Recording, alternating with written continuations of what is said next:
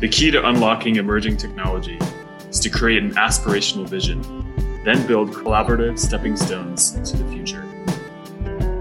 It's hard to even know what emerging technology means in an era when there's just a tsunami of innovation and development. And to even qualify how, how to how to wrap your mind around an emerging technology is one thing, let alone choosing which ones to follow, let alone choosing the right one. I'd love to hear you describe more about why this principle is so important to you. Well, I think that confusion around what could emerging technology be is exactly why this is the only way in our mind.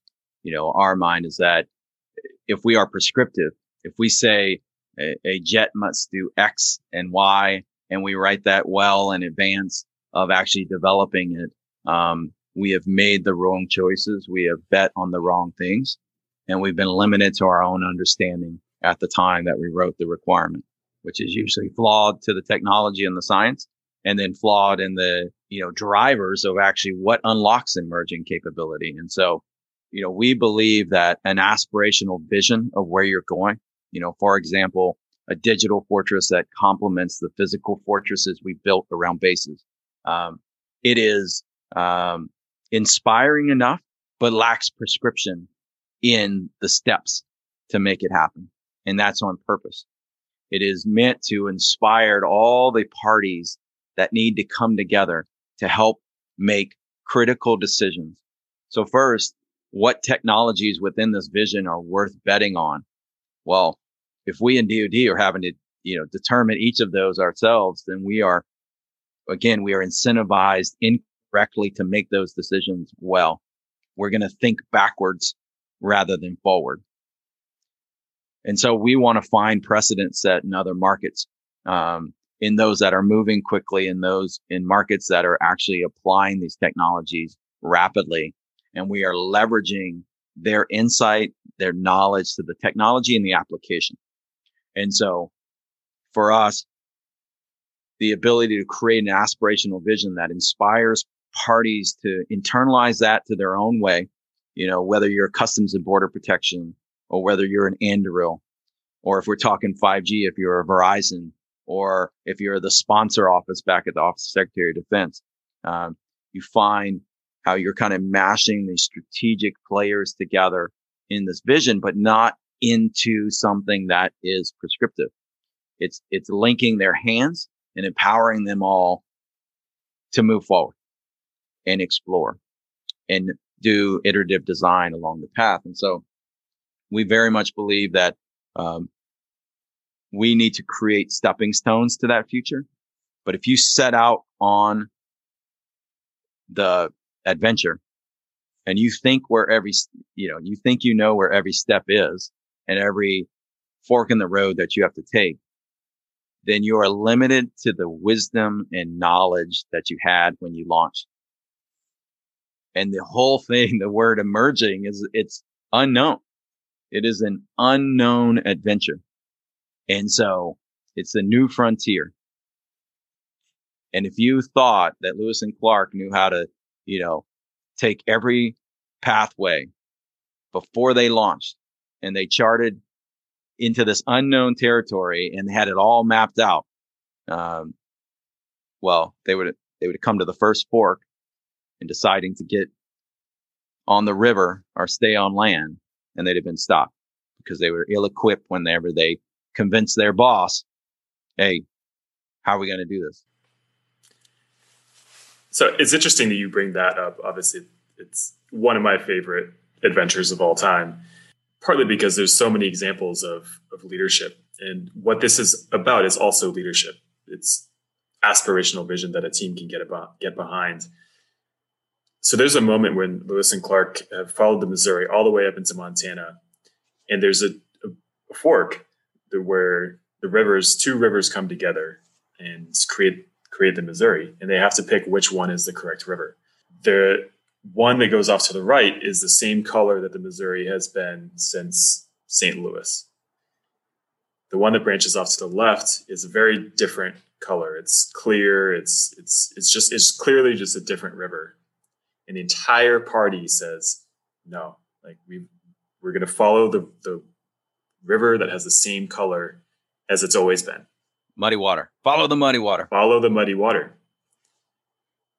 And Meriwether Lewis said, no, it's the other one. And he just had to forge ahead, knowing that it was the other way. Nobody believes him. Nobody wanted to go. They thought it was winter was coming on. It was it was potentially a fatal move if they were wrong. But he believed in the larger aspiration of what they were trying to do, which was I need to understand how to get to the headwaters, not I need to understand I need to like look in front of me and do what, what we've always done.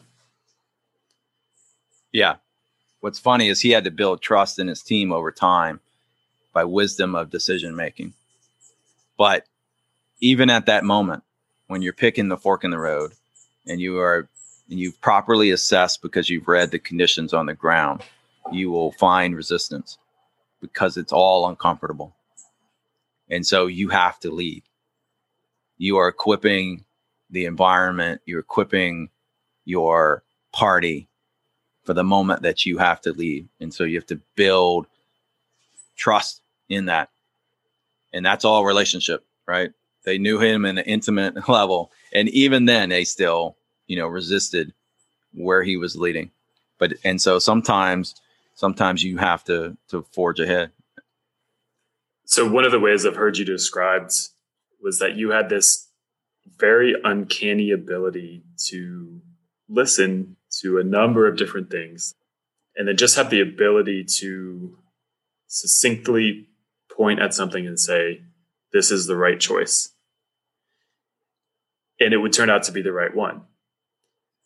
And that's partly what's helped cultivate your reputation as a leader in this in this area. How are you able to do that? How are you able to to feel confident in choosing that vision?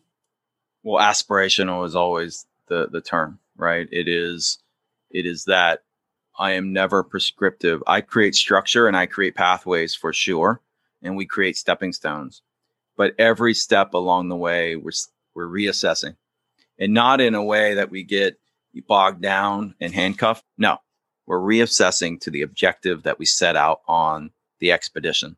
You have to go back to those tenets.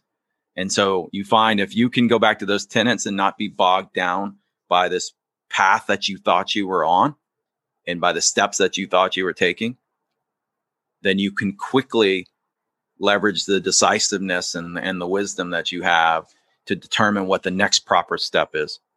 And, and that's the whole thing. And it's that agility. I, I you know, I've never had a great term for it, mental agility, you know, in, in having mental agility to reassess halfway through the expedition on what the right next step is is critical.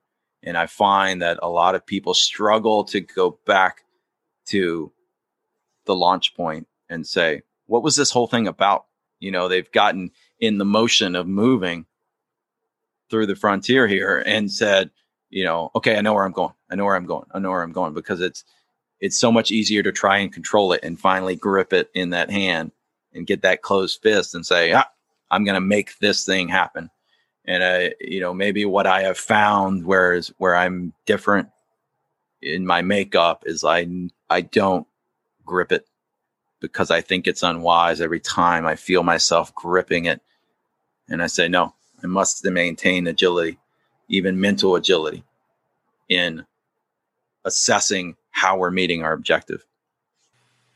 In his book, Chaos, Call Sign Chaos, General James Mattis described a situation in which his Marines were being investigated for a potential war crime.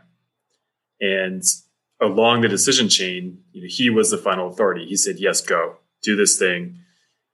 And so the JAG, the uh, Judge Advocate General, military lawyer that was interviewing him for the purposes of the investigation, asked him a question that he knew the answer to, but he wanted General Mattis to say it. He said, How long did it take you to make this decision, which was a momentous decision that that did end up, you know, not going well. Mattis responds 30 years because yes, it took him 30 seconds to make that decision on paper because yeah. he had the ability, he had that mental agility developed through experience and intuition and had his mind humble enough to know that he didn't know everything, but clear enough to know that he could rely on his judgment. If you're going to trust your wisdom and you're going to trust your decision making, then you better reassess what you're about every day because you, the forces within you and the forces around the world are trying to lead you astray often. You better know what you're about and you better know that you are still about what's in the best interest of that organization. And if you can, then you can be like General Mattis and say, everything that I've ever learned was poured into making that decision. But because I knew what I was about at my core was aligned with what the organization is about and the mission of the organization, decisiveness. I have, I have uh, not earned the right.